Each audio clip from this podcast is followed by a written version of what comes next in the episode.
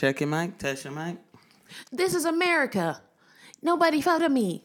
Somebody bother me. Yeah, huh, huh. I have a name of sandwiches and mama samba tea. Hamasi my dear.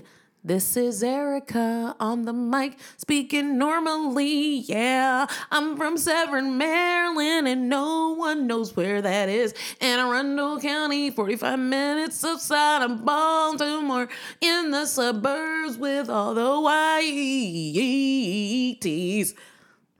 That, that works. Thanks.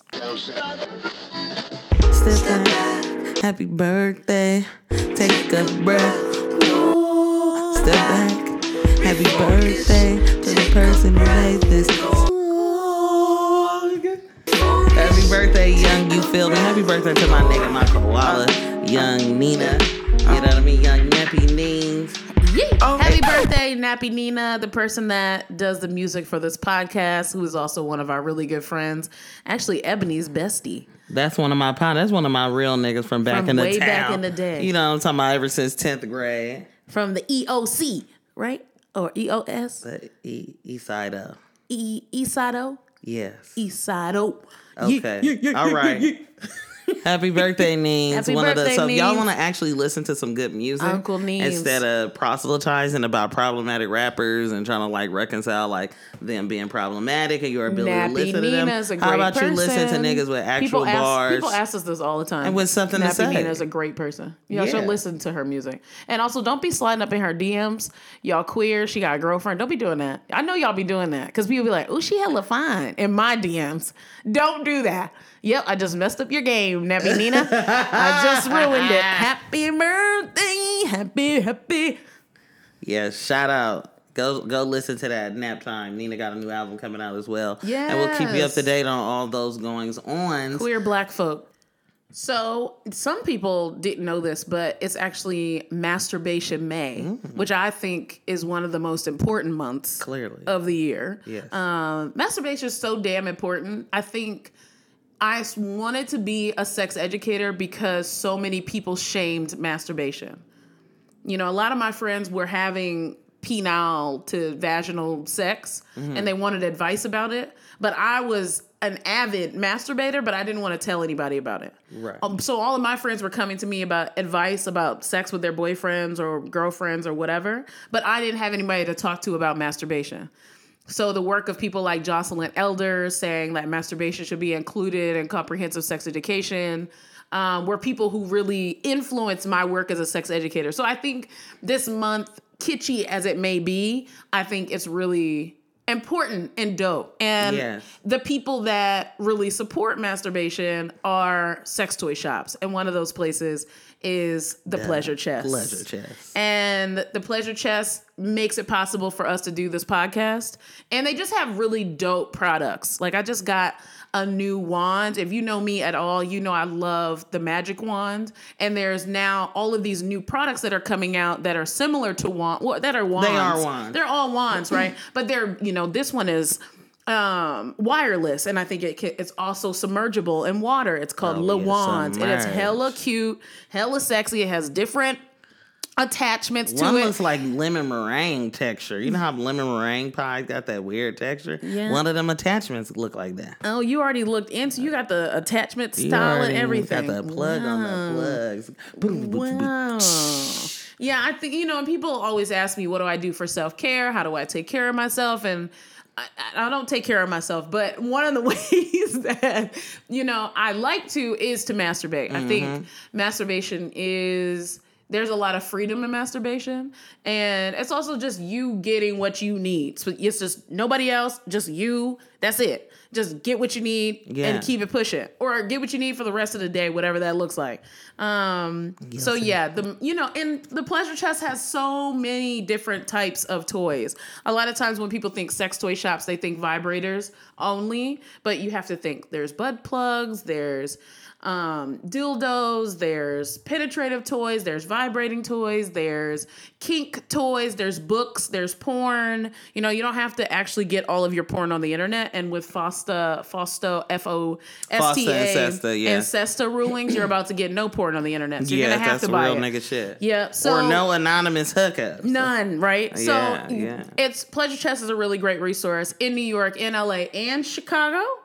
Yes. And they have um, workshops on a regular basis. So I would absolutely check them out, check out their workshops, attend their workshops. If you are a fellow sex educator listener, shout out. You should propose workshops and get your coin and do your thing there because they're very um, accepting of new folks that want to share their work. So definitely check them out. Definitely check them out. I also want to give a special shout. Also, you can learn more about the Pleasure Chest periodically and the different offerings that they'll have, particularly in their Upper East Side store from Ericka. So we'll post shit Mm. Yeah. occasionally on Instagram, different highlighted workshops and offerings that they have in store for folks who are based in New York City. And if we have the plug on some of the things going on in the store in LA and in Chicago, we know folks fuck with us in both of those places. We'll definitely let you know. But if you are in those places, stop by the Pleasure Chest. Yeah, and then tell us, you know, what sex ed content you want, because I'll include that. You know, maybe each time we do a podcast. I'll actually check the email. Like What- if y'all have a Ebony demand, doesn't check the email. Any hood email rats really and at head all. raps at gmail.com. I also want to give a special What thank is it you. again? You said it. hood rats and head raps at gmail.com. I will include this in the description for SoundCloud and you can check that out there. Um, also, I want to give a shout out to our quasi but actual co sponsors, which are people who reach out to us often Yeah. on a super regular basis who feel super compelled to just share their money with us Yeah. in order to support this podcast. They feel really moved and touched by the things that they learn, and I'm hella appreciative and grateful. Shout it out to always comes as a huge surprise For sure, our Um, listeners are and I wanna- insanely supportive. Yes, I want to find a way to thank y'all all individually. Um, so sometimes leave y'all Instagram handle or your email or something so that we can communicate with you and let you know that we really see you, we care, we appreciate it, and it's insanely helpful and impactful. Yeah, It and sharing the podcast. People that have shared it, people that That's- put on their you are a sponsor. That to me. you know, I'm listening to this. Y'all should listen to this. Yep. Y'all check out iHeart Ericka's Instagram. We just sincerely, sincerely appreciate you. Um, I feel like I should start every morning just thanking the people that have supported our work. Yeah. Um, because without people listening, we really are just speaking into like an echo chamber. Yes. So it does make a difference. The conversations that come out of this make a difference. We learn from you as well. Yeah. Um, and I need a break from Instagram, but I love y'all Yes. but that's why I stay on my Instagram so much because I really love talking That's to literally y'all. what like it that's is. legit. Like I really do. Or just being nosy in your lives. You know, either one. and then some people, you know, occasionally they'll question, you know, my Oh my lord. my my uh, my apparel and my merrills and you feel me like all you know my kufis and everything motherfucker want to question my spiritual Ebony traditions just got the and ugliest sandals that will be on the gram coming soon. I'm uh, already knowing, a but cell you know, phone near you because they are so ugly. And All he I'm saying contemplated is- them so long that his sister and mom got mad at him. now you telling my personal business. I don't have Instagram. You go meddle in somebody else's business, okay? I don't have IG. I'm off the grid. But some of y'all be showing me love in the DMs and all that and all the in, in the boxes on the, the shit. Uh, but then some of y'all be kind of like trying to y'all be playing games and then you have to get roasted and toasted. Roasted um, and and that's just how I go. Love you. It's all, all love. It's all to dismantle white. supremacy, I promise. Ebony is the nicest roaster and toaster. I swear. Anytime I'm upset about something somebody said, it's also a femophobia, people being hella anti-fem. That whenever I get upset, I get loud and aggressive, and people are like, "Whoa, like that's a lot." And Ebony will also be aggressive, but people at the end, any argument I've ever seen Ebony in, at the end they they end with, "I love you, man." Like I love you, brother. Like I get it. I love you, brother. Like Ebony will be arguing with a damn stranger, and at the end they'd be like, "Yep." I love you. Yep, I see you too. I just want people to. I don't. I and I don't know if other people That's can relate skill, to that. babe. It's really no shade, Aaron. You know, my partner Aaron, like she always say, it's the. It's no shade. Yeah. You know what I mean? We have to assume no shade at all times, and it's that's how it lives for me. But I do have to let people know don't play. It's don't what play Kabira says too. No tea, no shade. Our You know what I mean? And, our- also, Kabira our also says keep it cute and mute. Yeah. But I don't keep it mute. you don't keep it mute. I keep it brute and cute. I'm Brute. brute. Brute. You keep it on speakerphone and Brute and boot. Sexy. I don't know. Leave me alone, Dad. Hi, y'all. Welcome to another episode of Hood Rat to Head Rap. Who are you, babe? My name Just is Ebony case- Donnelly, Mr. Cold Blooded and Downright Funky out that deep East Oakland. If you don't know, then you can't go. He, him pronouns straight up and down. And this is the go to destination for all the shit that you refuse to do and learn about inside of a book.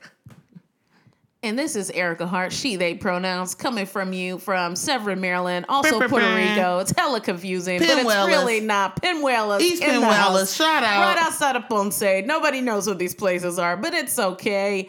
Um, yep, that's me. Yes. Sex educator. Boom, Audio boom, boom. engineer, writer, Ericka's manager, part time lover, part time freak, part time friend, brother. Part-time Christian. No, I'm Christian Oh, every day. Christian Islamic Buddhist. But okay, I see you. Fight me, bro. but yeah, yeah. So if you're not familiar with Head Rat to Head Rat, welcome. Thank and we y'all just for gonna, listening. We gonna thank you for listening. We're just gonna go in. We don't have much time, and y'all been asking for this, so we just gotta go in. You know, we get called to these things. You Yes, know, you it's know, we spiritual have for us. It we have lives that way. a um an assistant now. Shout out to Delane. Thank you, Delane. We love and appreciate you. Yeah, but shout we out to still Delane, Have literally no organization to when we're gonna record. We just get pulled to record, Yes. and also we get very much like, uh, it's been three weeks now. We should record, but then there's shit in the news that we need to address anyway. So then we get on here and we record. yes. So if you have some sort of organizational skills and you would like to situate us, then email me yes, we, we may be hiring. further for social media organization. Yes. This we count this as our social media organization. Yes. Anyway, let's talk about stuff. There's lots of I say I say all of that to say we have lots to talk about. Yes. Um it's also the world just be hella fucked up and we just turn the microphone on and we just be That's keying. true. And you or know we sometimes do the this all microphone the don't time. be on. You know Yep. we are on Instagram and we do this. So this Yep. is just our place where it actually stays. Yes. Um, and the sound is good. yes. And you don't see us. And it's just an extension of a larger conversation around, it, like you said, it's really a calling. It's really like, wow, Yeah. wow, Yeah. okay. Yeah. That that compels me to be like, wow, okay. Yeah. And this week has been this week in black cis manhood has been wow, okay, these last two, three weeks. Yep. So I want to start off with just a little fact. So Barracoon, Batty Coon. Batty Coon is Spanish. Um, is a book by Zora Neale Hurston that will is that just released today, I believe, or yesterday. yeah. And it actually tried to come out. Zora Neale Hurston tried to release it with her publishers in, I want to say the 1960s. Yeah, 1960s or Yeah, 70s. Yeah, Uh-huh. 1960s. And the publisher said that she couldn't release it. And they said that she couldn't release it because it's an account of a the last one of the last slaves to be brought to America. Or, and actually experience the transatlantic It's slave his, trade. It's yes. his narrative of his experience. His name is Kuja. Cudjo. And he does it in his in the ways in which slaves talked. And, And it's written phonetically. right. So Zora and that's how Zora Neale Hurston writes. Mm-hmm. Period. Right? Any other book was written like way. that. Yep. Right. So the publishers told her that it wasn't written in proper English, so they weren't going to publish it. They were like, if you change it to English that people will understand, then we'll publish it. It needs to be proper, and that's how we'll publish it. But otherwise, we're not going to do it. Mm-hmm. So one, that just shows how you know dialects have always not been acknowledged. So when people talk about African American vernacular, Mm-hmm. Yeah. that's rooted in something. I learned that from just that little bit of dialog You know what it's rooted in. It's not something. Um, no, no, no. It's dubious. rooted. It's not just. Af- It's not. It's not like African American vernacular came out of hip hop or no, like no. something. It's like Yes, this it is a function of how we talk. It's Yes. predated. It just starts to morph. Right? Yeah, yeah. Um, like you could go to Baltimore and have a whole conversation with people at in Baltimore and not understand them if you're from Oakland. You right? people have conversations with me on a daily basis I, and not I literally need a dictionary sometimes talking to you. And if Yeah. I'm listening to you or your like your aunt and your mom and your sister, I'm lost.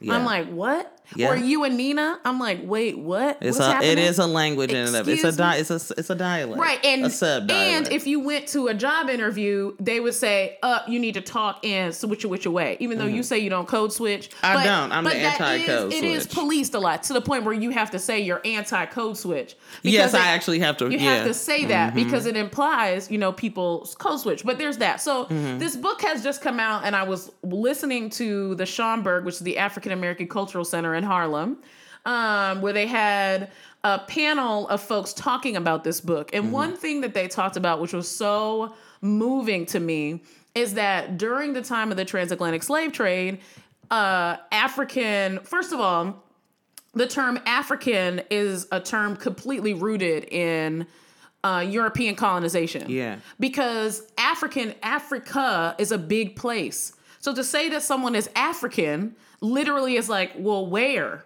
In Africa, like what tribe? Because that's where that's how people knew each other. They didn't know each other as Africans. They knew each other as you're from this tribe, you're from that tribe. Yeah. So that one, and I think that may be just a simple fact, but I felt like that was so profound Mm-hmm. that black folks are literally, we try to figure out our lives and our existence inside of this created identity. Yeah. That that's not even ours. Like our whole existence is made up inside of whiteness. Yeah. And then we work to try to separate from it. Yeah. Which I was like, oh wow, whoa, like that's massive for me. Yeah. Um, and then there's the other fact that they talked about, and this is mentioned in the book that y'all should read, um, because I think re- em- Ebony has actually taught me this: is that reading slave narratives is so profound because the history is right there. Yes. And there's no slave narrative. Maybe this the the narrative of Frederick Douglass, but that's probably it. That's assigned to schools.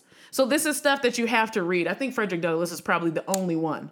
uh we talking about like I'm talking about high school primary and sec- secondary school, okay yeah. yes most certainly Yeah, I mean, Yeah. once you go to college, you're going to need to take an African American literature class Yes. because if you took a uh, a gender class that wasn't with me, then you're not going to read slave narratives. Right. They're not even going to think to do that, right? If you take a just a regular, regular lit class. They're not gonna No. assign. They're gonna assign Shakespeare. They're not gonna assign slave narratives. Yeah. So that's what I mean. Is that you're not. Jacobson. You're gonna have to go Yeah. out and search for these things. Absolutely. But like you say, all of the information is in books. I I really am a strong believer in that Mm-hmm. And and you are a, an example of that in a lot of ways. Like everything you say is from a book. You could go back to it. You are hella grounded in the things that you say because it's backed up by other shit that people have said people's experiences. Yeah. Right. And like you or always- a generalization at large Right. that has been studied. And like you always say, it's like none of the shit, none of these sort of highly intellectualized thoughts that we now with the internet have massive platforms to purvey are new. yeah. Like James Baldwin, the ancestors, all these people were saying this shit Totally. a long time ago Totally. and dispensing it in a lot of ways that were highly academic and scholarly and using, you know, very the King's English and using all this ivory tower language that somehow authenticates it and makes our pain and trauma valuable to the world because it's like super wordy and put in this particular astute way. Like Yeah. they already did that. Yeah. They already did it. Yeah. So it's like nothing. Right. So another fact that I got is that it is well documented that folks would go to the western coast of Africa mm-hmm. and they during the transatlantic slave trade mm-hmm. and would ask European settlers, "Where is my son?"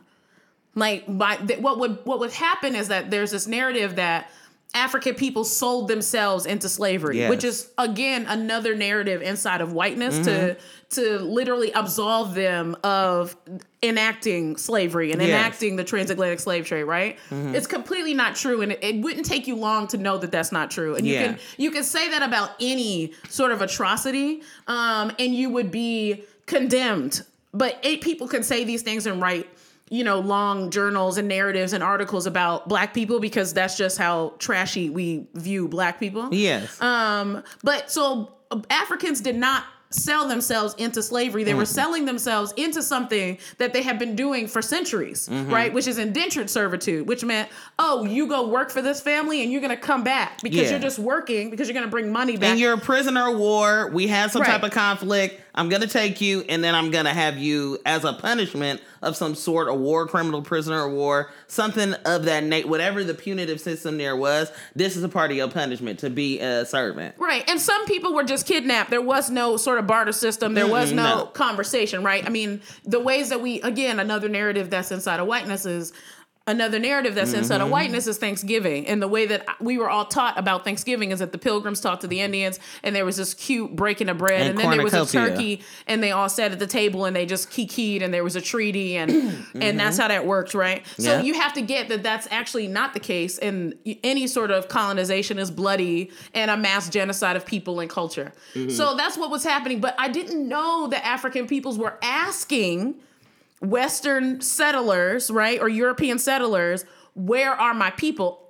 And I also didn't know that slaves, African slaves, would literally this um Kuji, Cudjo. Cudjo. Why do I keep forgetting his name?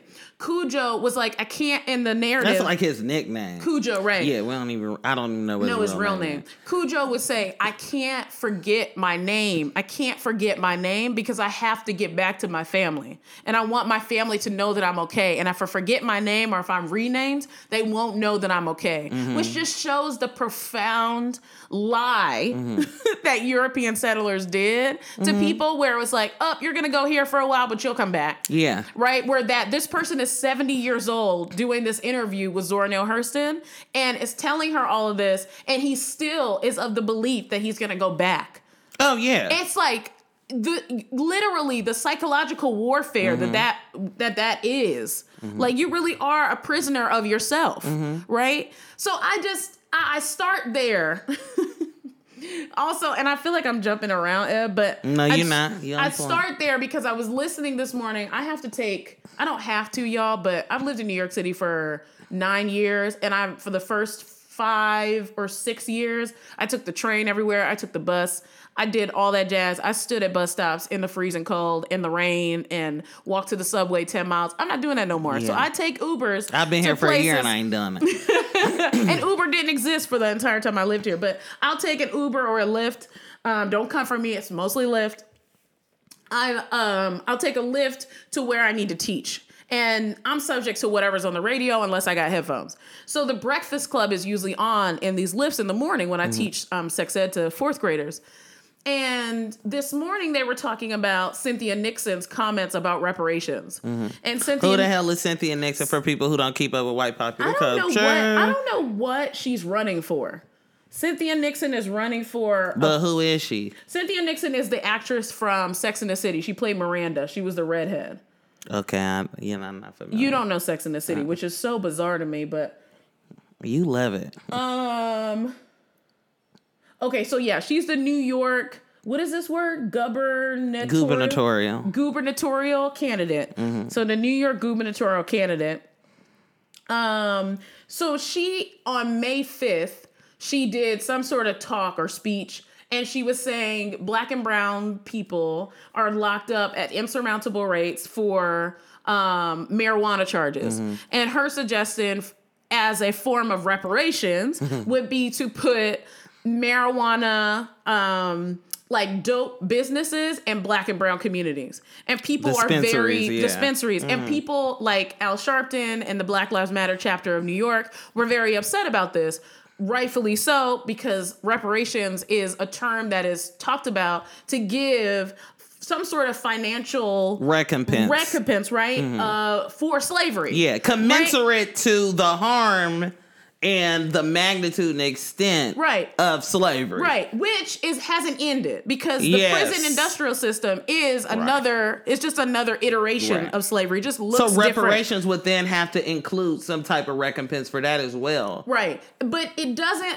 It doesn't look like having dispensaries in black and brown communities because I want to know who owns the dispensary, right? Is it just the same white people who own the black and brown community? Like, what does that then look like? It's also not reparations. So that's why people are coming for her. Mm-hmm. Yeah. But I, I don't, I, whatever, Cynthia Nixon, sure. I don't care about politics. Like, I, it's not that I don't Also, care. It's just I don't reparations is not about who's running. Right. It's just it's just a silly thing that she said. Mm-hmm. But what is so wild to me, and it goes right into the next thing we want to talk about, is that the people on the Breakfast Club who are all trash, the brec- the Breakfast Club needs to end. Angela like, Yee needs included to all come off the the radio. Like all of it is trash. I'm sorry, trash. Yeah. Um, they were saying, you know, this is what I'm talking about. Quote, direct quote. This is what I'm talking about. This slavery mindset, right? Where we're getting hell, where we're getting upset that someone is saying reparations, a term that existed before slavery.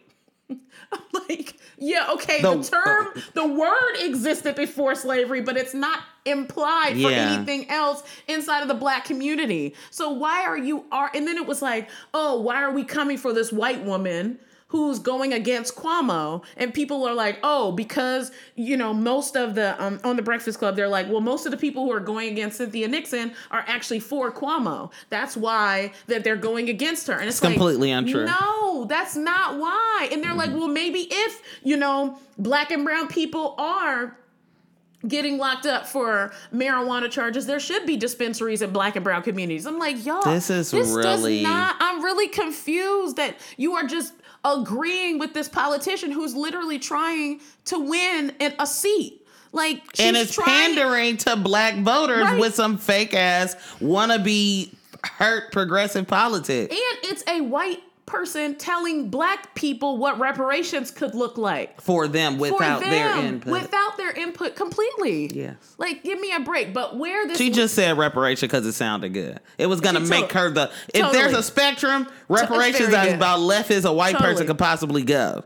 Bernie Sanders was, and as Bernie Sanders is the white progressive god. Yeah. And even Bernie Sanders was like, "Up, that's a hard line." Yep. Yep. But I, I say all this to say we, when I say we, black people, where we are complicit shows in our support. Mm-hmm. It shows in our support for people and our our reluctance to critique what people are saying. Yeah. It really shows. Like it was so clear to me that the Breakfast Club. The I cannot say breakfast. That's a Baltimore thing. Breakfast. We say breakfast, Breakfast. in Baltimore, and I tried to break that. Um, breakfast. Breakfast. I'm gonna say this, man. Dese Uno. The Dese Uno Club is the Dese Uno Club is clearly here for white cis women or just whiteness. Period. I mean, how they how they act is that they are for whiteness in every way. It's just hella violent. Yeah. Um, and it's just consistent with this whole childish Gambino conversation.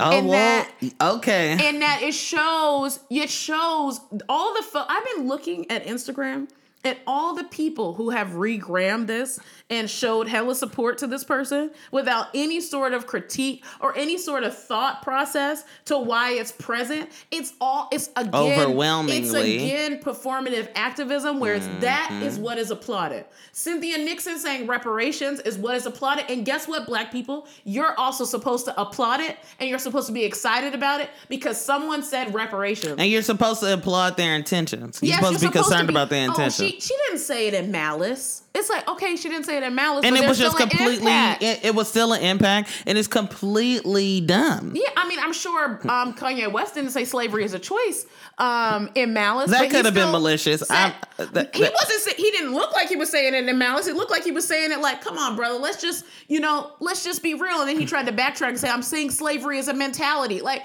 he's. I'm not even using him as an a, Yes. ra- a, like a, a actual Yeah. example, but people do that all the time. You know, people will say, "Oh, it wasn't in malice," as if you get to say what's in malice, yeah that's real nigga shit rather than the impact on me right right? You're not present to how that impacts me. Yeah. Because you have a huge platform, Cynthia Nixon, yeah Dese Uno Club, huge platform. Yeah. That you are irresponsible for. Because the people in your ear, the white producers in your ear, are saying Viacom and Clear Channel and all the people that Totally. own the radio station that you need to back what's what was said here. Mm-hmm. You don't have literally, you don't have a voice inside Yeah. of this. Sorry, our doorbell rang. I don't know who that is. I'm not answering that. Is it mail? Mail be Can't coming be hella late. too. No, that was only one little beep. I'm gonna have to go overdub on this. I wanted to also double back around the comment that you made, and that's very that's true. Mm-hmm. And overwhelmingly, what I see is support from people. The same people supporting Childish Gambino is the same people who look like Charlemagne the God and the other nigga. Hello. I forgot his name. Hello. I forgot his name. Don't it's not Ib- I don't know. Envy, whatever the Yeah. fuck. Like it's black cis men. Like they really been That out here so like delicious. just and it was, and they were taking up hella space. She said maybe two words. What's her name? Angela Yee. She said She two words, but she too. Mm-hmm. always say two words. And they That's always enough. They always talk over her. Yeah. Always. And And she'll say okay. nothing to it. Cause it's fine. They all have opinions. They should just all But talk. right, but so, but that brings me back, and I was gonna make one last statement about slavery, just because I also was doing a bit of learning around it, and there is there's kind of no real way to know the full number of all the people that died. Yeah. Um, in the course of maybe 400 years of servitude just in the United States alone. There's no, I mean, it's just, it's almost like you have to break up the casualties. You have mm-hmm. to break up the people who died. In the- in the before slave- in the transatlantic slave before trade. the, but even in the like in Africa, capture, like yeah. in the capture, like people being like, wait a second, like. It's so, and also white people. This narrative of being sold into slavery, or black folks stealing each other, or or selling each other to state slavery, is never attached to white people who also did the same thing, probably centuries before Europeans, the the Portuguese and the Spanish and the British ever invaded Africa. Mm-hmm. So white people that but why does that narrative not get attached to Oh, white so people? good. When white people actually began slavery as a economic system. Um, they practiced it as very, very early, and they Mm-hmm. Did it to people who would be now considered white. yeah. Yeah. So that's my point about that. But also, just hella people died. Yeah. Um, I believe from 1500 to 1900, um, the number for the number of people that died just during the transatlantic slave trade alone was about four and a half million Wow. people. Wow. Four and a half million. And that's just an estimate. Right. Wow.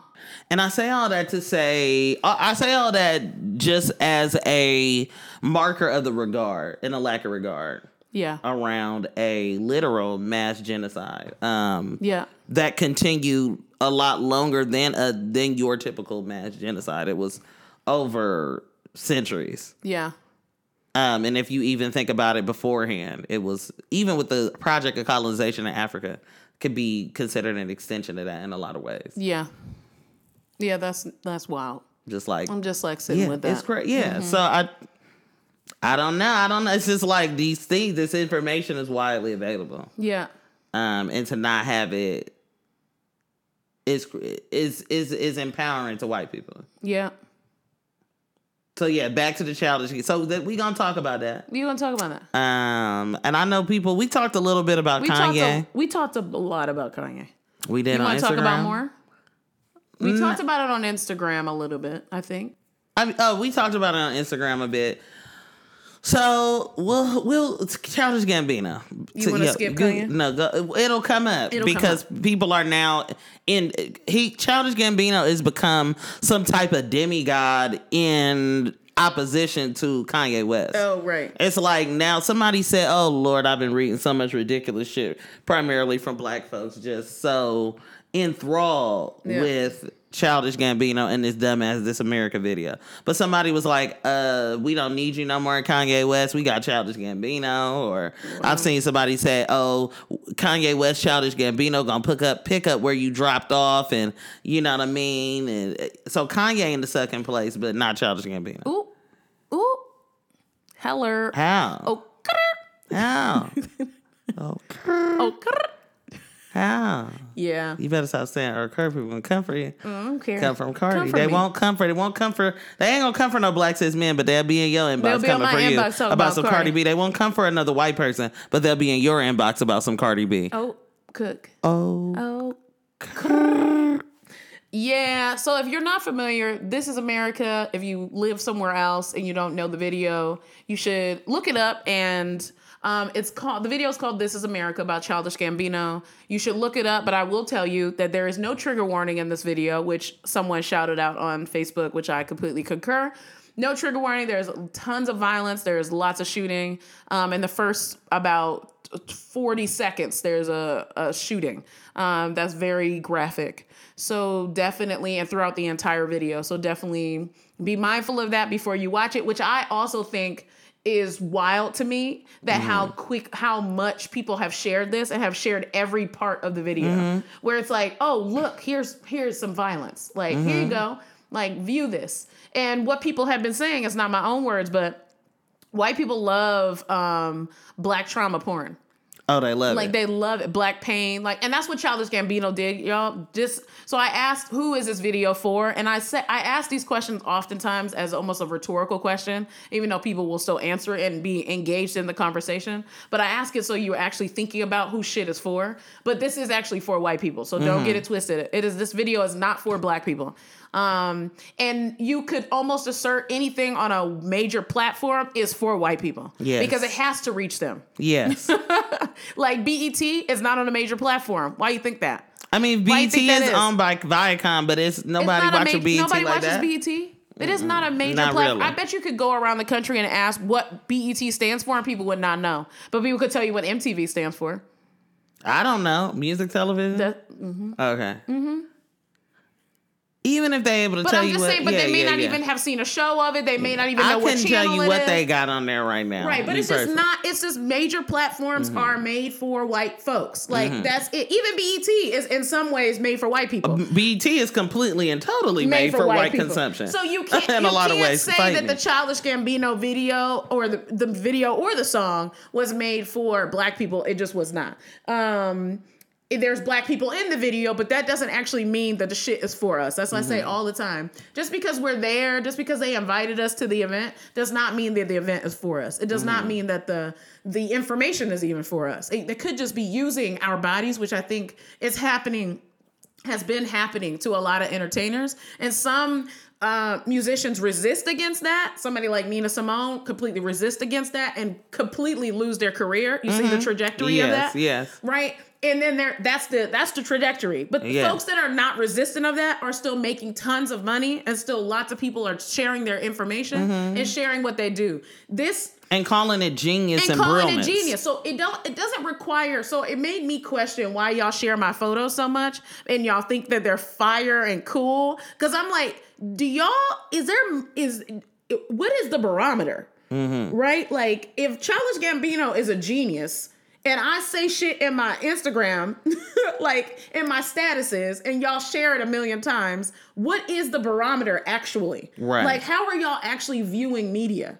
Yeah. Like I'm curious to what that looks like. What is Because the- you're viewing those very same things, like, in you- the same way, and they're saying completely two different things, and they're for two completely different audiences. right? So I'm just like, what? Like what? So what is happening? And why is it that you love this video so much? And we, you know, we had some social commentary on Instagram, and then people were tweeting at us like, "Oh, I never thought of this. Like, thank y'all so much for raising this." Like, you know, I know that there is lots of connections to Sambo and slave narratives and slave stereotypes in this that Childish Gambino apparently is doing in his dance moves. And the the and the religious references and things. But it's and- also that he enacts the um, Charleston um, church shooting. So why in God's name like what what so what is the correlation? Like he's doing slave narrative dancing. Is he saying that he's a slave? Like it doesn't even make sense really Yeah. to me at all. But but what is nerve wracking to me is that if it was for me, which people are saying, I Mm-hmm. would get it. yeah. Like Beyonce fucking hated that she performed at Coachella, but I can get I can get what she's doing. I can get the dances. I can get the soul of it. I can get Yes. you know the the lyricism of what she's Yeah. saying. It speaks to me because it's Yeah. actually for black people. Yeah. right. But the child, But- but- I but shouldn't I be hella confused by black art. I don't. That's true. I agree with that, but I also don't think that just because Beyonce used overtly black imagery and symbolism that it was for black people. No, no, no. I don't think that No, that no. was she not. also is not on the mark, like pushing up against anything. no, and neither is he. Neither is he. He's not. And that's what it looks. It's the same thing as Beyonce. That's so true. I'm, if I'm gonna go hard on Beyonce, whose music I actually enjoy, Right. It pained me to go in on her, but it it had to be done. Yeah. Because I've been telling people, and y'all could look, y'all could rewind back. I'm always talking about the danger of black celebrity. I'm always talking about the That's cult true. of celebrity, period. But for black, because I'm concerned with black liberation, black celebrities are completely complicit in our oppression. Yeah. And we just don't want to ever say it. Yeah. We want to try to like topsy, like make it something that it's not. yeah. You know what I mean? Black people is on here talking about, oh my God, the Statue of Liberty. Um, SZA with her hair like that, she represents the Statue of Liberty, sitting on the cars and like our like freedom that. is. Her hair is always in a big old long ass, Noka line ass, you know, curly wa- wavy weave, like with some type of bun. But y'all something. notice one black, uh, I mean, maybe you notice one black woman through the whole motherfucking thing, and she was in the last 10 seconds of it. But this is supposed to be America. But they but they say that so another thing that I've been seeing, just some of the the you know, and we'll some of the commentary around this is that oh we need more black artists to say these things. Like Say Blavity what? was like, or somebody wrote something on Blavity or or Afropunk, like, oh my God, like the point is is that you know he's watching us watch him and now that we are embroiled in a conversation about him and the video and the different images and picking up all the different little minute details of it and the hidden messages and shit we're all still distracted and that's all the point. And the thing is, is um, people are saying too, like, and that's why, and now we're talking. Like, it's so good that we're talking. But but who? Okay, so we're talking, but then I'm listening to the Dese Uno Club talk about how we need to honor everybody's opinion. So, you, how you want us to talk? You want us to just kiki and talk and honor everybody? Kanye West, you want me to honor his opinion too? And then we go nowhere, nothing happens. What are we talking about? that this one this a nigga I want to start a dialogue. Right. Oh, I want to start a dialogue. You want to start a dialogue Yes. and you want to stay in it. That's it. That's all you want to do. You just want to talk. You just want to have a conversation. No, mm. I want some damn action. I don't want no damn conversation. It's also just like there are people who's black celebrity. Like if you've been having hella money and you've been having a, a primarily like Childish Gambino, you're having a primarily white fan base, having a prime kind of making music and doing TV and television, very much so in a very white way, and making comedy that's also for white people. There is a difference, I believe. There is a such thing as black comedy. Mm-hmm. There is a such thing as white comedy, and it's commercially it's treated very differently. Yeah. You know what I mean? Dave Chappelle being on Comedy Central, something like that was a big deal for a reason. Mm-hmm. Yeah. If Dave Chappelle was just on Def Comedy Jam, wouldn't nobody blink two eyes. Yeah. You know what I mean? But this this whole idea of like, if you are hella in the world of of doing shit for money and pleasing white people, of course you saying something about all the shit. Ericka, we talk about this all the time. Yeah. He late as fuck to Charleston. Yeah. He late as fuck to all these things that actual black activists, actual black people in the community, Talk in about all the different communities, talk Queer about and trans, try to queer and trans, especially queer and trans women of color, They are always black people, always raising it. talking about it. They're trying to raise these very issues all the time, and nobody. They call it echo chamber. They call it specious Yeah. claims. They call it dubious. They call it oh, you know, you're not well. White people are well intentioned. Oh, not all white Yep. people. They call it oh, times up. They call it. They call it all these different things. but then now it's genius. But now it's genius. Yeah, and it's just a very literally the most superficial conversation. It doesn't even make sense. Yeah. You got to be kidding me. If you if the intention of this video, which a lot of people are left with, is that we are not paying attention, it's so far from the truth, it's so tone deaf. You are so lost in the sauce. You got to be kidding me. And people, you know, people don't know this. I didn't know this at least. I can't say what people didn't know, but what people have been bringing to light is the negative things that and anti-black things that Childish Gambino has said about black women. Um, and in his stand-up, conveniently, he's deleted these tweets. But you know, once you put on Twitter, it don't go nowhere. No. People will resurface that shit. Yeah. And a lot of black femmes have actually were actually calling him out when he said it. Yeah. But as you can see, we were not blind to that. But We called you out. We weren't blind to it. We called you out, and you did nothing about it. But, now we blind? we still distracted. We distracted? We distracted. Who's that's that's what I'm saying. If you Who's the are actually not concerned with radical action, if you're not concerned with action, all the symbolism and gesture that is that's your bread and butter. yeah, You the performance of it all. yeah, Like you are performing a certain type of activism because that's what's hip now. Yeah. You was performing gospel funk because Yeah. to to Soul pimp a butterfly. Yeah. You know, Kendrick Lamar came out. Like, you know what I mean? That's what I'm saying. Like it and it all is about the waves that white people are particularly riding. yeah, White people are riding the J. Cole Kendrick Lamar wave. Yeah. And if the point was to show white people or confront them with racism and the things that black people go through, it actually just didn't work. yeah. I was bored as a black person, but it was, and some people were traumatized. That wasn't necessarily my feeling. I mm-hmm. didn't feel re traumatized watching. I know you did, but I mm-hmm. didn't feel re traumatized. I just felt very bored. I mm-hmm. just felt like he was trying to give, you know, some subversion or some type of novel thought. It wasn't even, it was just boring. Yeah. It was the same old, like, I'm gonna dance and I'm gonna be cool and I'm gonna use trap music, but inside of a crit- critique about trap music. And I have to do so using trap music because on the radio, nobody could see my video and how deep it is with the dark white horseman and the police officer in the background who's mm-hmm. deaf and representing hell. And like, nobody can see that shit on the radio. All I can hear is, Get your money, black man. Get your money. That's what people are gonna be saying, and that's what mm-hmm. people are gonna And be that's what people dancing. That's what people are gonna be distracted dancing to at the club, right? The Yeah. white people at your concert are gonna be dancing to that Yeah. distractedly at your Yeah. concert, right? Yeah. Okay. Got it. Um. So what did he say? So people will ask me, what did Childish Gambino say? You can easily Google this, but I'll tell you. He said in his stand up um some years ago that he comes harder when white women call him the N word. Um, this is something that he said in his stand up and thought was funny. He also said on Twitter that black women smell like weave.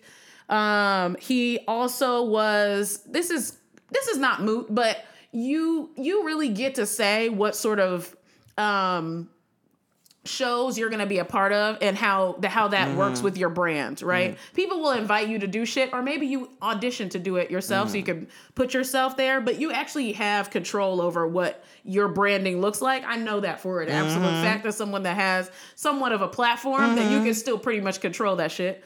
Um, and he was in the show Girls, which y'all may or may not know. It's a show about all cis white women, hella privileged, living in New York City, kind of like a younger version of Sex in the City. And he played um, Slimier. Problem it's slimier. It's like yeah, it's like now. Sex in the City was like, you know, It's- they be they got cute Sex, Sex in the outfits City and is shit. they're rich, right? Yes. And they live in New Girls York. is rich, Girls but is- I'm a play broke. I'm a play broke. like exactly. Brooklyn, Williamburg. Exactly. Like every gentrifier in the world. Yes. Um, and he played the most problematic person's um uh, partner, Lena Dunham, played her boyfriend um on the show, which I'm less like you are so consistent. And also, um, Childish Gambino has a white partner, and people have been saying have been leaving comments and saying things like, "Oh, you know, just because he has a white partner, it doesn't, you know, a bruh can have a preference. it doesn't right. It doesn't dictate his politics, and you can still be pro black and have a white be dating somebody that's white. Oh, she's light skinned. She ain't.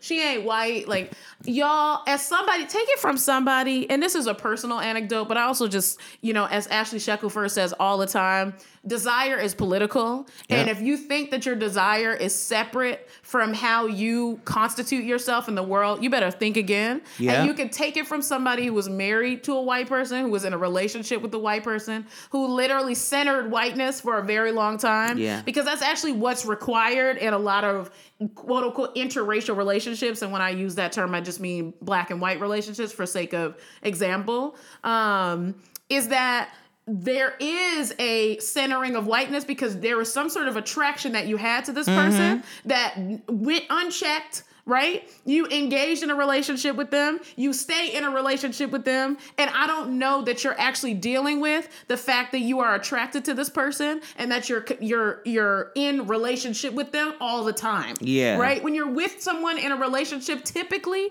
you spend lots and lots of time with them. So you mm-hmm. talk to them about your views and your standpoints and your business, and they know about it, and they also weigh in on it. They mm-hmm. also tell their opinions. So Yeah. if you think that this person didn't give their opinions on what they're doing or how they feel about something or how they feel about the world, right? And that mm. doesn't influence the other person, think again. it's Yes. really, really hard for even children who are adopted by white parents or mixed race kids with their white parents. Yeah. Right? You think that they're you think And that- nobody want to hold space for their experience. and nobody wants to hold space for that. You think that as a, a black person dating a white person, that same thing does not happen, Yeah. right? You have to be cognizant of that. But we already have the receipts that Childish Gambino hates black women, so you don't even need to go that far, Yes. right? But you do have to get that that desire is consistent. You have SZA sitting up in your video, but you should have had your white girlfriend there, Yeah. Because like, why aren't there white people in this Why motherfucking isn't video? white people in that video. There's video? no white people and in that video. the thing that I really liked about what you said, which is the this the lack of responsibility. How irresponsible that It's is to talk about black pain, trauma, and to feature black death in the absence of white people You who actually that. cause it. Cannot do that. You got like a couple of police officers, and that's it. You made an homage and you got to to the police. You got to squint. yeah, It's a mirage. You Mm-hmm. have to squint to see if they're white. Uh-huh.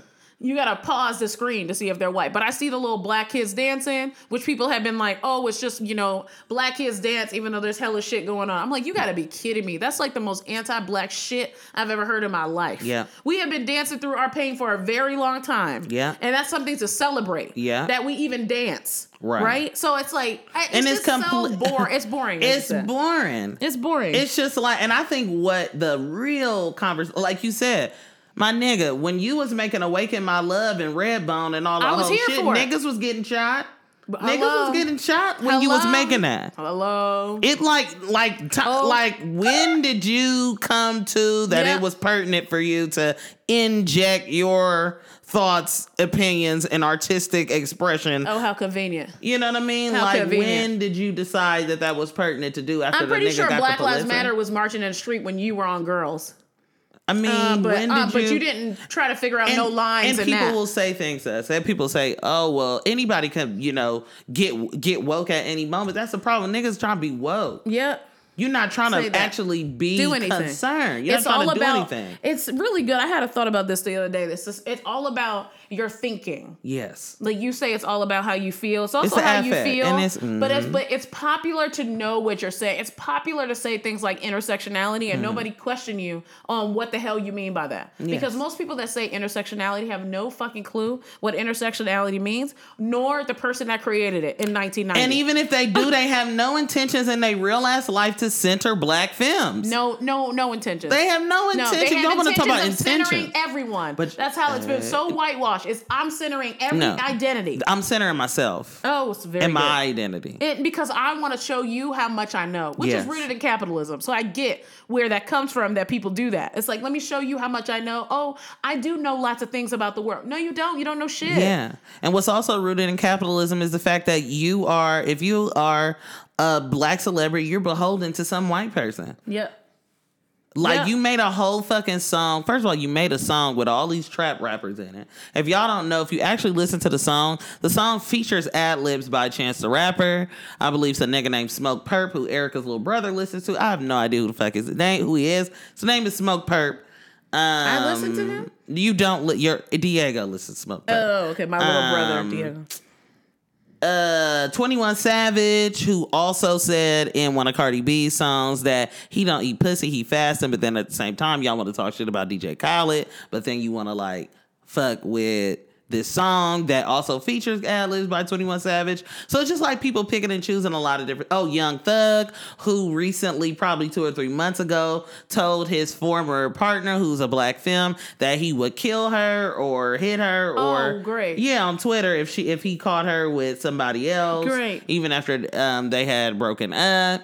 Um, and these are the people that you had on your song. that are on the that Talking are and it's a America. whole bunch of whole uh, this is people Got that it. are actively and black men did get their money. yep, they did. They did. Yeah. They got their money. They got their money and everybody shared it.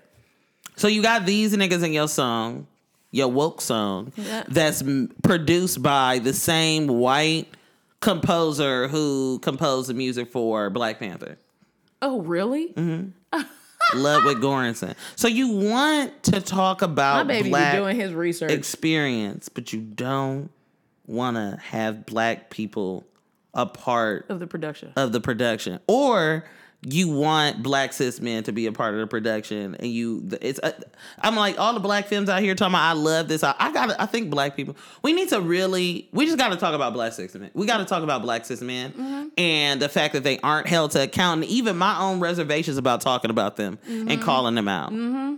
Like even the ones in my own family. yep. Like I'm really sick of this shit. Like niggas at the end of the day, like before Kanye, it was already too much. It was already too much. And we keep like I, I'm just so shocked. Like people are like, oh my God, this is what black excellence is, and oh, I wish my son was a little bit more um childish Gambino. I wish black mothers let their sons be more childish Gambino. Like, what are you talking about? Do you know that he was making love songs like everybody else just a, a two years ago, a year ago? Come on now.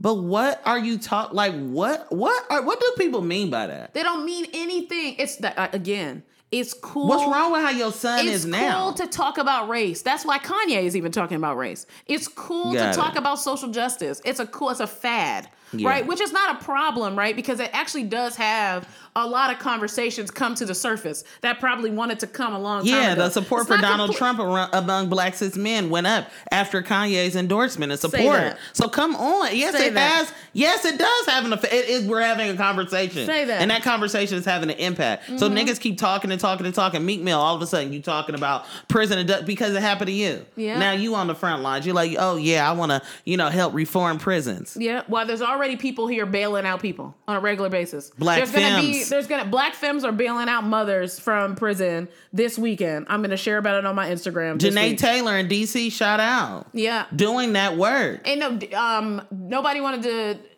what's his face? Childish Gambino didn't want to talk about Cyntoia Brown or Chikesia Clemons. He just wanted to Or your own desirability politics. Talk Right. about Talk like- about yourself. That's what black cis men need to do. They need to talk about themselves. They always want to talk about cis women or trans women, how they're tricking them and all this kind of nasty ass bullshit, transphobic grossness. But they don't ever want to talk about themselves. Mm-hmm. Ever. Ever. You don't ever want to deal with anything. It's just all taking care of you. It's all taking care of you. Yeah. And I'm tired of Mm-hmm. Oh, that. the black, you know, the white man is using a black woman and her education to, you know, effeminize us and it- like these are the things that, and I am not making this up. I am not ad libbing, y'all. No. this is real, actual shit that I read on the internet Mm-hmm. on a daily basis. Is this a group level pattern? It's a group it level- it's rooted in slavery. I got that. It's rooted in slavery.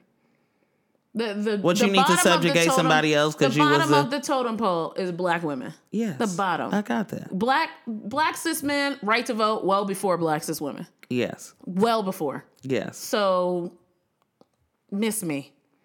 You know what I mean? And right to vote, whatever. But still, it's still a matter of you cared about them before you ever cared about us. And Mm-hmm. yes, you shoot them in the street, but they get shot in the street by police. And even in death, black cis men are exalted more than black cis women. People don't even know that black cis women are killed at insurmountable rates by police on a regular basis. Yes. Chikesia Clemons was literally thrown all over a Waffle House, and still people barely talk about it. Two Yeah. black cis men are kicked out of a Starbucks, walked out of right in handcuffs. And it's a Still hell of a, and it's an uproar. People protesting. How many people protest Chikesia Clemons? Come on now. Yeah. You don't give a fuck, Childish Gambino. You, You don't, don't. care, and don't don't. You're not fooling me. You're not fooling me at all. But also, don't do all the extra shit. Don't do the song and the dance and the video and have people on Afropunk and the contributors to Afropunk and Blavity and all these black outlets and even the white outlets being like, you know, white people's response has been, "Oh yeah, they're just so great. They're like the outliers of hip hop. Like, Oh yeah, there's Childish no Gambino is real so. hip-. I saw videos like Childish Gambino is so powerful. My God, I love it. People that um, follow me, that their stories show up. Oh my God, yes. Oh, the the Atlantic wrote something about Kanye West. Um, about what Ta-Nehisi Coates, Ta-Nehisi yeah. Coates wrote it. People sharing that. And That nigga like, done popped back up. y'all don't know who runs the Atlantic, and you're not do. even being responsible for it. You're just sharing it. yeah. So yeah. So Black cis men. We, I mean, I don't know. I honestly don't know. That Kanye stuff really bothered the fuck out of me. Um, it really, really, really bothered me. Uh, I think the bottom line is is that people want to have people have it. I it's it's around desirability and how even desirability politics the desirability inserts itself into politics. It's not just Yeah. an indication of our politics, Yeah. but it influences how we think. Yeah, Like motherfuckers love black cis men. yeah, And they can literally get away with murder. They do. they do. They do. There was I ain't a- talking a- about just OJ ass. I'm talking about Ooh. the endemic killing of black cis and trans women in black communities. I'm talking about intimate partner violence that goes unaddressed. That often is, is fatal for black cis and trans women who date black cis. I mean, it it runs the gamut of violence. Niggas being violent in the street. So they get to talk about white supremacy and proselytize about, you know, oh, black men get your money and oh, Sambo. They get to, you know, have the privilege of creative expression around it without actually having to call other black cis men to account, without actually having to have an actual conversation about misogynoir and how black cis men carry forth white supremacy and continue to keep their foot on black cis and trans women's necks. But that's okay. Ooh. Um, there was a John John Moore, the um Twitter handle is Hood Queer, talked about how if could you imagine if Beyonce created the This Is America video, how that would go over? Would people be sharing it nonstop, saying how amazing Beyonce is and cutting edge? Hella violence. Like, could you even No, the imagine? think pieces would have been Janelle immediate. Monáe. It would have been immediate. It would have just been like, don't do this. Like, stop. Why are you showing hella violence? But Mm-hmm. any, y'all, y'all will literally exalt anything a black cis man does. And there is privilege inside of being this like nerdy kind of black weirdo yeah, thing. can we talk Because- about that with yeah, this whole people oh, saying motherfuckers don't date nerds? Yeah, but there's privilege blurs? inside of that because that's popular now too. Yes, That's a popular way to exist. It just is. When soon as skinny jeans came out, that that was a resurgence of black weirdos. I also want a lot of black folks and a lot of folks who I who have, hold this ideology or know folks who hold this ideology among blerds of like, oh, black people treated me like shit for my interests and my sensibilities and liking Star Wars and all the whole shit. So black people suck. Yeah. and that's why I date That's white why I people. date white people because black black people weren't fucking. Come on, y'all. Check that, y'all. at the Check door. it. And I want to Check it. validate your experience of, of of what you experience, but it, you gotta see what it's rooted in. Yeah. you gotta know that it's purely anti-black. Yeah, You gotta be saying you you're not asking your son to be more J Cole. yeah, You want your son to be more like Childish Gambino. Why? right. When J Cole is like literally, that's why I was I made a point on Instagram about J Cole, and I'll talk about J Cole very quickly because J Cole. But hold on one second Yes. before you start talking about J Cole for a year. I won't. we have to. We tell white folks all the time to talk to their family members. Black folks have to do that work too. yes. Because my family was horrible to me inside of anti-blackness and said I talk like a white person. And my dad did hella work. My mom did hella work to say like, what are you talking about? Stop talking about her like that. That's not true. That's not real. Yeah. Like she talks how she talks. yeah. You know? So that you were like, oh, black people aren't fucking with me and I'm not fucking with them either. How quickly you cast black people away. Yeah. And your own damn family, their own damn people around you, just cast them away because it's like, they're not fucking with me. So I'm gonna go fuck with some white people because they're mm-hmm. easier to fuck with. Mm-hmm. Where's that come from? Yeah. I did it too, y'all. Yeah. I did it too. And it's so not real. It's just not real. It's not rooted in any reality. That's what you're supposed that's literally designed to do that. yeah. So don't do that. And it's also this sort of just the disparaging ways that we think about blackness. And we think about black people who are poor. Mm-hmm. Yeah. And black people from the hood. Yeah. Where that's not valuable. There's Yeah. no word for that, but Yeah. nigger or whatever. I mean, there's no word. Y'all got blerd. Y'all got there's no word to describe us. Yeah. If we're the other sect, Yeah. the non-alternative, the non-carefree black just- person. just black. We just regular black. Regular black. We just ghetto or whatever, you know what I mean? Which I'm fine with. I love it. I'm ghetto for sure. Yeah. You know what I mean? Like without a shadow of a doubt. Like that is an intersection for me. But it's like, yeah, there's no love for that. Yeah. You don't want your son to be like, you don't want your kids to be like that. Yeah. You want your kids to be some version of alternative that you think Childish Gambino is. Yep. Because he on white shows and he around white people. It's very good. And he does gospel funk, even though gospel funk has already been done by It's black people good. from the ghetto and from the hood from a long time you ago. have to consider if blerd is a is a proximity to whiteness that we've gotta exalted get- in a I new way. Really, that's an unpopular to- opinion. It's gonna be gotta- unpopular among people, but I really you got, but you. to But I'm not saying that blerds have a proximity to whiteness. I'm saying that they have to check that Yeah. inside of the blerd community. Yeah. You know what I mean? Like it has to get just like black people have to mm-hmm. check our proximity to whiteness in a lot of ways. Like our our desire for whiteness, whatever that looks I'm- like, oh, has to yeah. be checked inside of blerd. It's like yes, we're blerd. We're doing our thing. It's like okay. I got it right, and I got the the the idea of creating community around Mm-hmm, that. But once you start saying, "Oh, we're blerds and we only fuck white people," desire is political. Like you have to look into Yeah. that. And while and it can look a number of different ways, this proximity to whiteness or this desire to aspire to whiteness or to appease white people. Yeah. Like I've been in situations and cases where I will flaunt my knowledge of white music. Mm. I'll flaunt my knowledge of white music around white people in order for them to get that I number one, not that I get them, but two, that I know they shit better than they do. Yeah. Like I know the Steely Dan and the Yes and the Who and the Turtles and the you know the whole shit. Like you know what I mean. I'm very well a prefab sprout. Like I could I go in like you know what I mean. I do that as a way to get like I'll be around them. Like I'm gonna start bumping some shit that you ain't never even heard before. Well, all I know is no doubt. Like I re- I mean I'm gonna start. Journey. And Journey. You know, Duran Duran, like y'all, Wow. y'all know the basic shit. Like I could really go in. You know what I mean? And I do fucks with, you know, I, I my Depeche Mode. Like I could really and I can tell you how Depeche Mode, how, you know, modern day metal music, you know, borrow heavily from Depeche Mode. I can really go in. But a lot of that going in and doing that, just like how cis men or even masculine presenting folks will start Yeah. talking about cars or some shit like that. I would do that eh, to flaunt their masculinity. I would do that around whiteness Yeah. To feel like my whole life has been organized around being better than white people Yeah. because I felt like trash in comparison to them. So my whole life, Yeah. I eh, until I realized it, Yeah. until I was able to identify it, has been around being better than look, being better than white people. Because I figured if my life would have been better if I had not been white. I wouldn't have been poor. We wouldn't have been in the hood. We would have. My mom would have had a better job. I would have had this material thing. I wouldn't endure this pain. Mm, and I was the opposite. I thought that I, because I was so close to quote unquote whiteness, because of the wealth that I grew up with, my family is upper middle class family, that I was okay. That I had missed racism, that mm-hmm. racism wasn't impacting me. And then I married someone who told me that her taste in women were people, white women with short hair and athletic little bodies. She wasn't even fucking describing me and who she was attracted to. And I was happy to be with her because her being with me meant that I had made it. Yeah.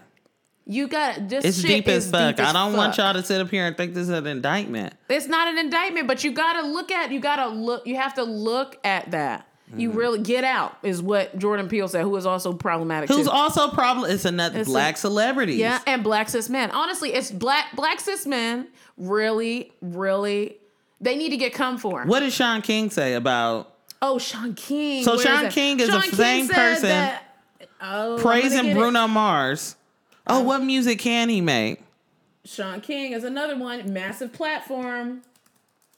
Massive platform. You start to lose your mind. Yep. Also, want to just shout out the fact that Bruno Mars at one of his recent tour stops was singing "Ignition" by R. Kelly.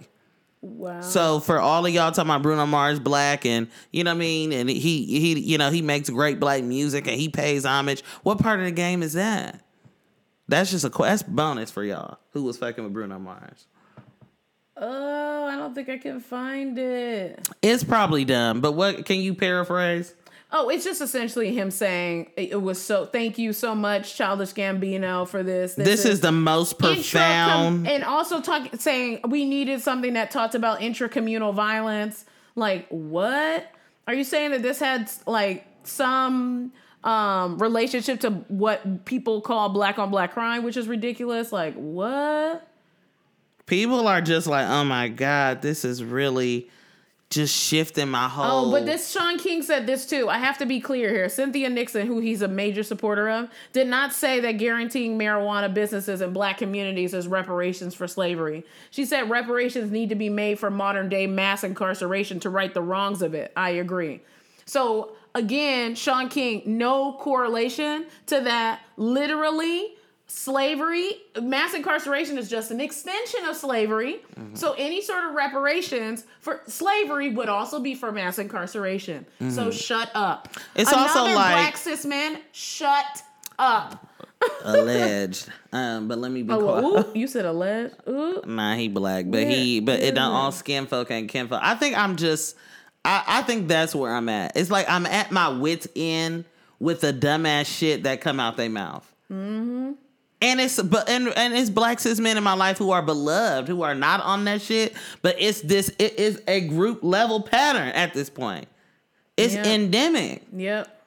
I'm gonna say black cis hetero men It's black specifically, cis het men. Yeah. not all the time. Not all the time, but that's what we're talking about specifically for clarification. Black cis het men. for the most part. Yeah. Where the hell is this tweet?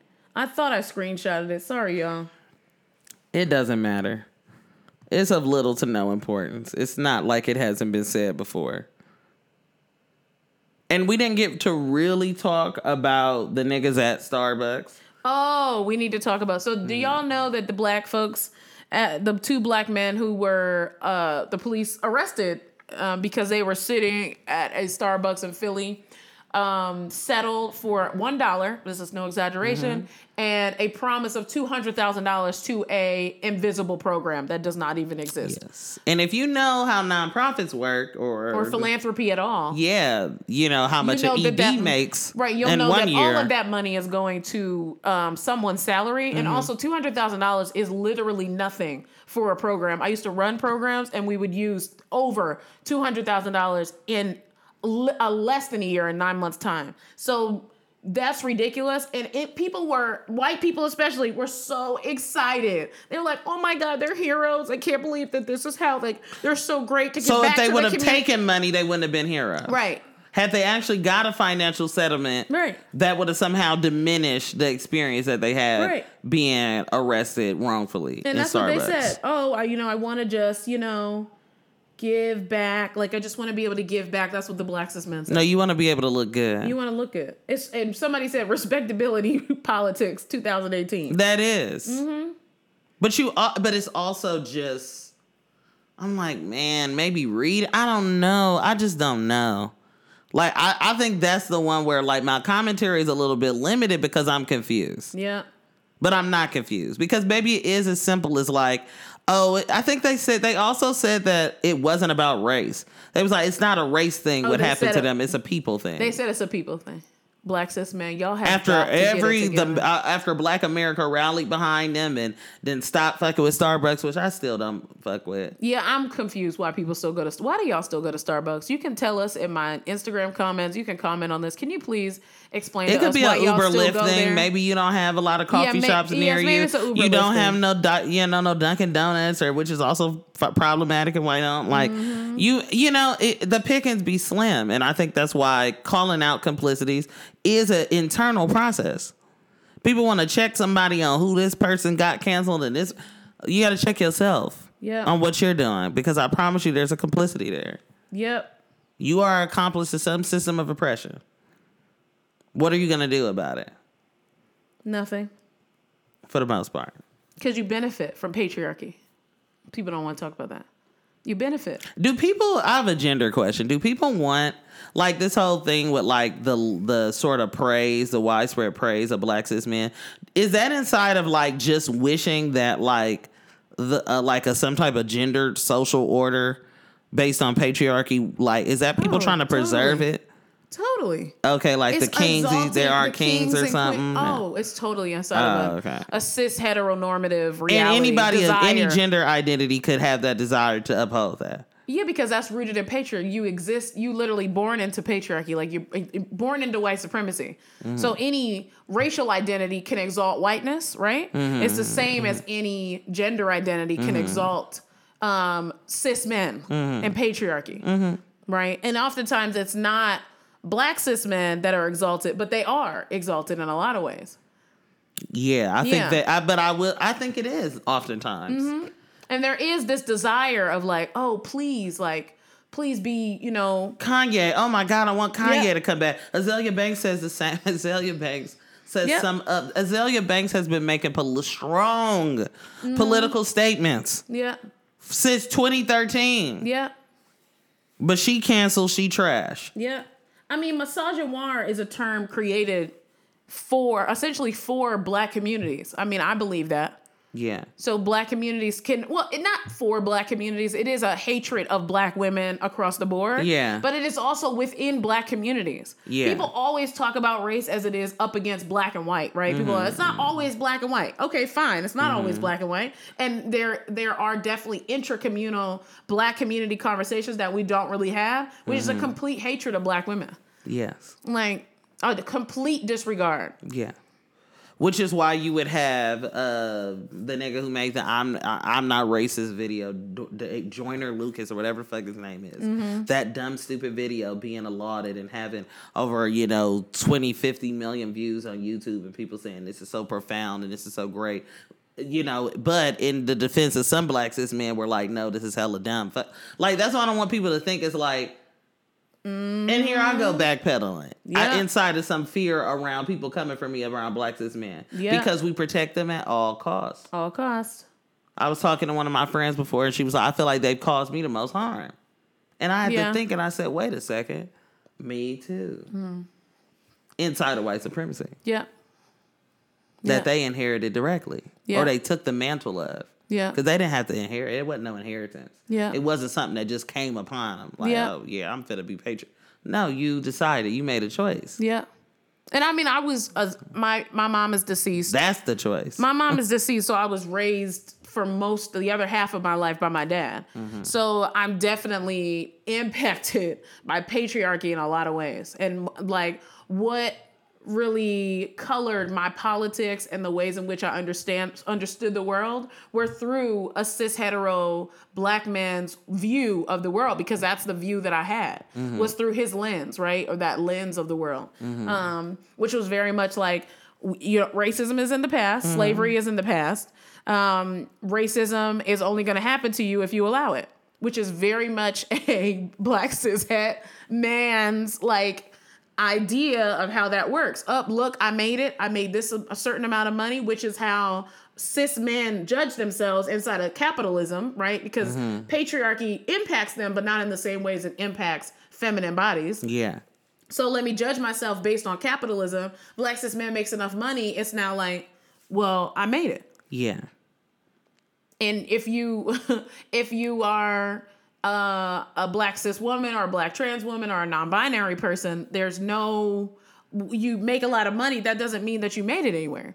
You're just still absolutely treated like shit. Even though some was it LeBron James whose house was vandalized? Yeah. Right. Even though someone like LeBron James' house is vandalized, you still called the N word, right? Um, Malcolm X says, "What do you call um, a black person with a PhD?" Um, and it's an N word with a PhD, right? Yeah. It's like it never changes. But what I think blacks, what is it like? The what W. E. Du Bois says, like the mm-hmm. veil, mm-hmm. right? Where you're just like, I'm fine. Like once I mm-hmm. make a lot of money, then I got it. And I don't think that black cis women have that. I, I don't. It's not that I don't think that. I know that that we don't have that privilege or necessarily that thinking because it's just never our experience that once we make a lot of money because most of us go to college and, and will make tons of money right as statistics Yeah. will say it doesn't change how we're regarded in the workplace Yeah. right? And we speak about it, we talk about our experiences. It's also inside of patriarchy that you're Mm-hmm. not supposed to talk about your experiences. Yeah. So if you are a black cis man, you're not going to be talking about how racism impacts you because Mm-hmm. you're just going to rise above it because that's what you're supposed to do as a man. Yeah, but why can't you above it. rise above the fake, non-happening emasculization of you by some gay agenda or black like why isn't it a rise above attitude around those things there is a fragile victimhood inside of black cis male masculinity i really there is some Well, type of a, it, a masculine toxic masculinity is fragile anyway. period Like that's just the, the whole structure of it is fragile. Any sort of um contesting, excuse me, any sort of contesting to it, it's now inter it's now confused. It's now wait, what? Anything that I talk about that contests up against masculinity, they're like, wait, but I don't understand that. I don't do that. What do you mean that people can wear pink and it, little kids? I mean, I teach elementary school students and mm. they are saying like boys like pink, like boys wear a dress, like what? It starts so young mm-hmm. where that's ingrained, where it's like you are masculine if you do this, right? You are feminine if you do this. There is only two ways to be. Choose one. yeah But you absolutely need to be masculine because if you're not masculine, you ain't shit. And that's all rooted in a femmephobia. That's all rooted in a hatred of femmes yes right? And then you attach blackness and it's misogynoir because it's already a hatred, profound hatred of black people, right? And now I have a feminine body, and a, f- a profound hatred of it right? Yes. So it's it gets all connected, and like you say, patriarchy is just a function of white supremacy. That's it. So it all functions inside of that, and all of all cis men are impacted by it, but black cis men are impa- impacted by it in different ways to the point where you don't have to read shit. You could just make hella money. yeah and we lament the downward spiral of kanye west but not of Azealia Banks. Or maybe, um, you know, um, what's her name? Chrisette Michele, Yeah, who was fucking with Trump good. from a long time ago. very good. Who's who, you know, sang at the inauguration or was going good. to, or you know, I mean, so that that's that's for me a part of the takeaway. Yeah. Does Is- that make sense? Yes, that makes a lot of sense. That Mm-hmm. for me, the takeaway around Childish Gambino is a larger conversation around the things that black cis men won't talk about. Yeah. They won't talk about their desirability politics. They won't necessarily talk about how they begun to benefit from white supremacy Yeah. via patriarchy. They won't begin to talk about how much they are lauded in society oftentimes. And of course, there's levels to that. Mm-hmm. When you talk bring in education level, you bring in physique and body type and all that shit, it changes. Mm-hmm. Yeah. It really changes. But we in America, quote unquote, have a certain type of man in mind. It looks like Childish Gambino. Oh, totally. And it's a desirability politics that he all wrapped up in people liking that video. Understand that, he's inside of. Yeah. Tell- It's all rooted in slavery, and he he's literally an act like like a slave caricature. Yeah. Right. And he doesn't understand why white people would like that. I Okay. think that's gonna be it for that. Okay. Um, This is that's because that's We're it. gonna talk about DJ Khaled. Khaled, what does he do? Remix. blessed, be blessed, be blessed. Be I don't really care to talk about DJ Khaled. really DJ Khaled is trash. He said something about getting his dick sucked, but not eating pussy. I don't give a fuck. I don't even want to imagine or think about nothing he doing. But somebody said if And your not wife is not getting head, then she getting it from somewhere else. Which I'm like, hell yeah, she getting it from somewhere else. Or even give if me you not, it's also like everybody don't want head. She might be cool with the. She might be cool with that, She but you, be but the way cool that, that. first of all, here's one thing about the DJ Khaled thing that I have not seen is consent. So consent is not just about touch. Consent is also information, and I highly, highly, highly doubt that DJ Khaled's wife gave consent to him talking about Yeah. their sexual relationship. Yeah. And that's really fucked up because Yeah. didn't nobody say I wanted you to say that. And that might be some sort of arrangement that they have. Yeah. Right? Where she only gives him head and that's it. Mm-hmm. Right? Okay, that's their arrangement. That's how they do it. But now she's talking about in the street like a fucking loser, Yeah, trying to gloat about it. And now my students see that. they've been talking about that. No, no, no, they, they see everything. Oh, right? Lord. But they but their parents will repeat it. Yeah, they They'll will. hear it on the Breakfast Club. That's all. Students are Yeah. not in. You know, they're not isolated. In a, you know, they hear all of it. I mean, Anyway, fuck him. yeah, that that's that that's that. A woman should praise I the hope man, that the she's king, getting hers. and all this. Right, the king. It's all, but that stuff. that is was interview was in 2015. To be fair, Oh, why is it coming out now? I hate when they do that. I'm trying to figure out why people are talking about. I think pe- that's the world of social media. Yeah, because I said Childish Gambino could talk about Cyntoia Brown, You did say that. and he's not. How convenient. Guess it's not popular to talk about Cyntoia Brown.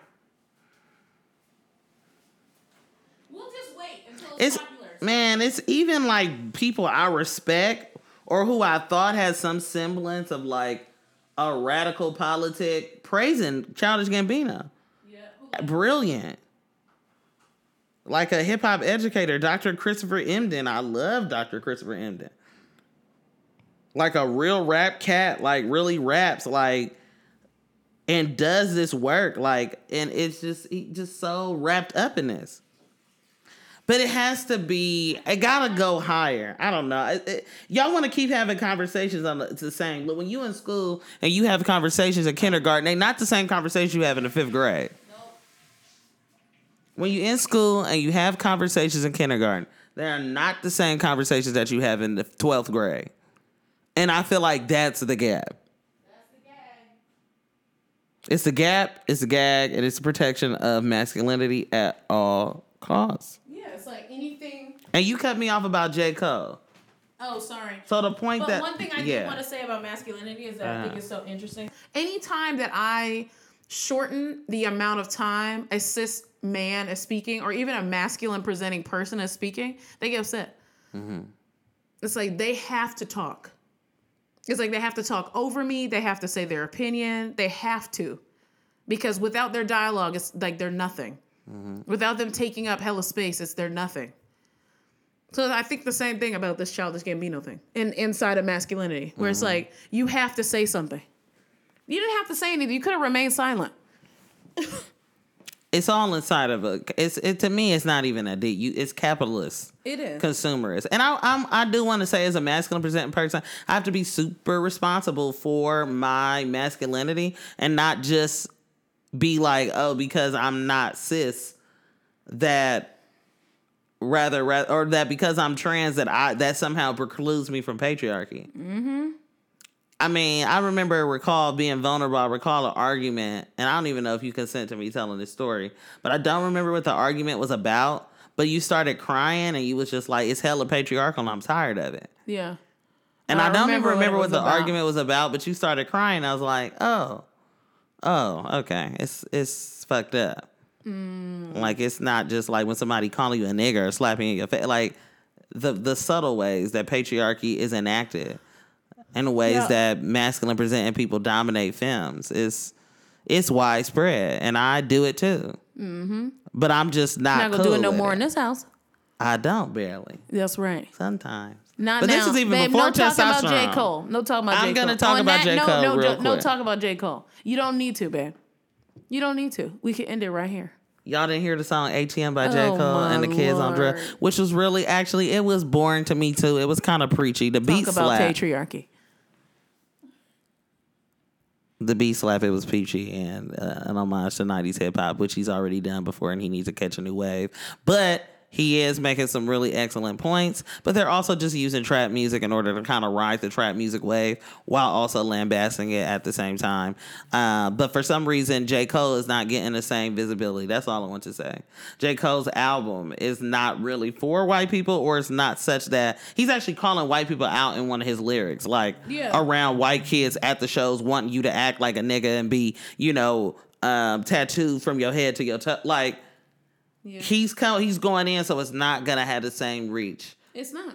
It's not gonna have the same That's reach. I know white folks listen to J. Cole. I get that. Yeah, but not to the same extent that they do Childish Gambino. Uh, let's talk about it. Has J. Cole been on SNL? Probably. He has? I believe so. I don't think so. Let me see. I'm pretty sure about it. Oh, really? Yeah. But was Yeah, he yeah, yeah. was he on SNL doing skits? Um, no, is SNL the same as Letterman? performing? No, No, he was on Letterman, but not on SNL. he's not been on SNL. No, no, no. It's on Reddit. Yep, it's very good.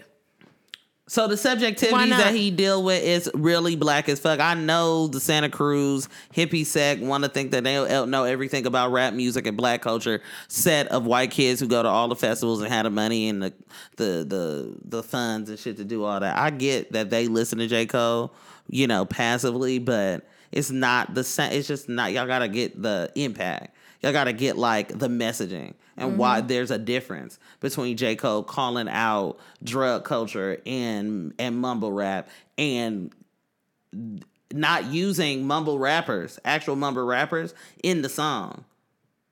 Yep. Whereas Childish Gambino, if y'all want to start picking apart, you know, minute details, is using these rappers, like having them be in the song. It's talking about black men get your money, and now I'm being cut off. But that we gonna have a rap episode. I rest assure Get you. your money. I'm gonna have some guests who are enthusiastic and have some type of zeal around rap. Oh my lord, that'll be a cute episode. Yeah. Are you trying to throw shade at me? I'ma hey. throw shade if I can't get paid. Throw you up to your girl like an army grenade. You can slide on my ice like an escapade. The itchy itchy yaya with the marmalade. Who me? Not you. Oh, oh yes, who's? I even dig your man style, but I love your profile. Whisper in your ear, get you all shook up, but don't blush. Just keep this on the hush. Don't get it twisted. I know my '90s hip hop. I'm a hip hop head. Pop, pop, pop. This is it. This is This is us. This, is, is America.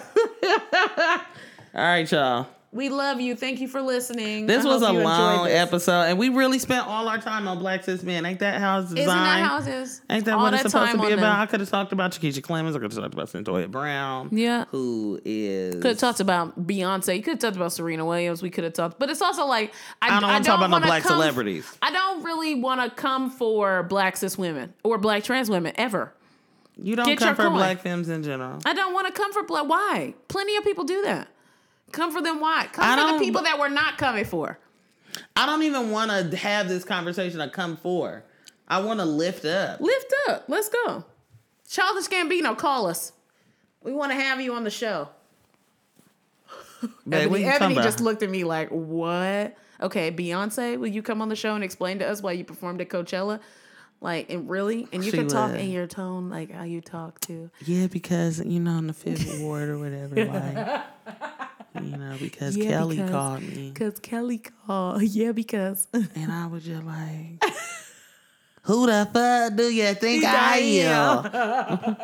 Look, Beyonce, Woo. Adios, everybody. We love you. Step back, eat cookies. Shout out to the Pleasure Chef. Shout out to all of y'all supporting the podcast. Happy birthday, Nina. Peace.